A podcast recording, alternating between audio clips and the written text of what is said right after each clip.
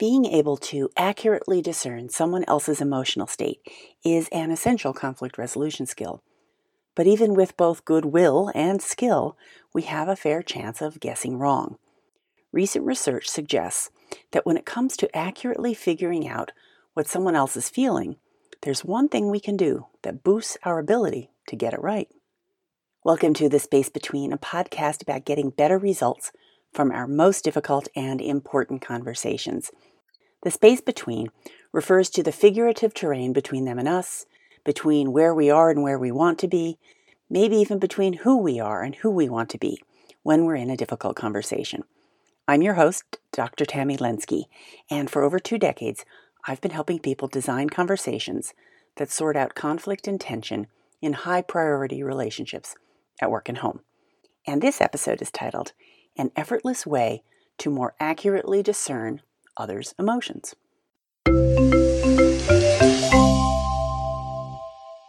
Years ago, when I was a college vice president, I worked with another VP who exhibited an odd behavior during difficult President's Cabinet conversations. Bruce was the newest member of the President's Cabinet, and his unusual behavior showed up almost right away.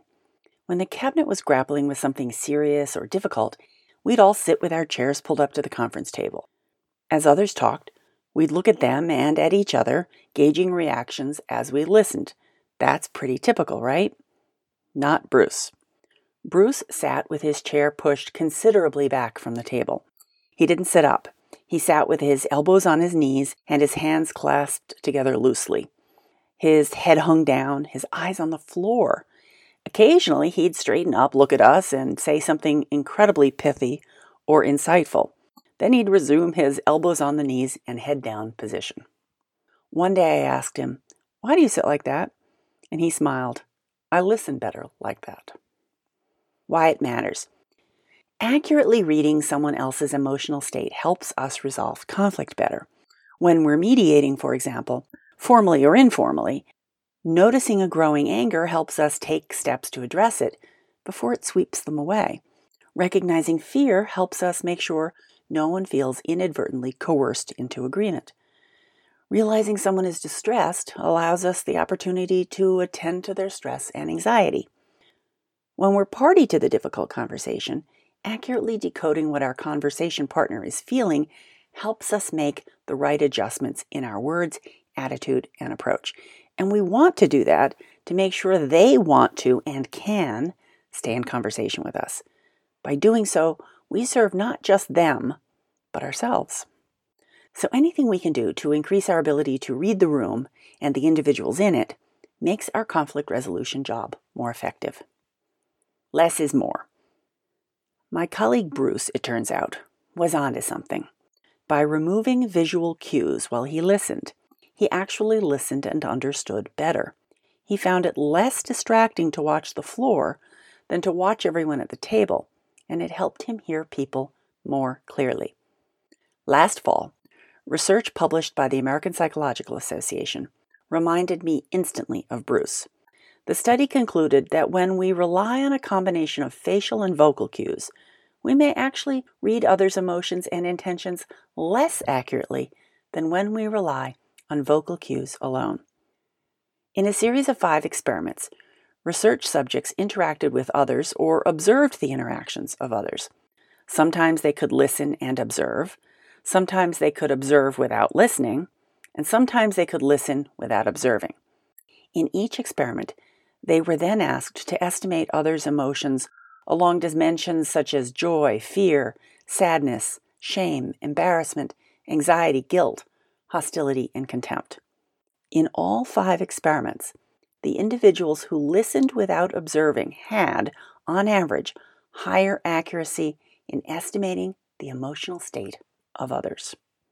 Said the study, quote, Social and biological sciences have demonstrated both the profound desire of individuals to connect with others and the array of skills people possess to accurately discern others' emotions and intentions. And yet, in the presence of both will and skill to communicate, people often inaccurately perceive others' emotions. In the present research, we examined the possibility that less is more, that voice only communication, even though it involves only one of the modalities of emotion expression, will significantly improve empathic accuracy over communication across multiple senses. End quote. Researcher Michael Kraus later said, quote, Many tests of emotional intelligence rely on accurate perceptions of faces. What we find here is that perhaps people are paying too much attention to the face. The voice might have much of the content necessary to perceive others' internal states accurately. End quote. Of course, you don't have to sit like my former colleague Bruce in order to listen deeply without the distraction of facial and body cues. You can close your eyes. You can look thoughtfully up toward the ceiling. You can look at the tree outside the window. If you're worried that those choices will make you seem disinterested or disengaged, a brief explanation can help. I might say something like, You may notice my eyes closed occasionally. I'm not sleeping. I find that closing them helps me listen better to what you're saying.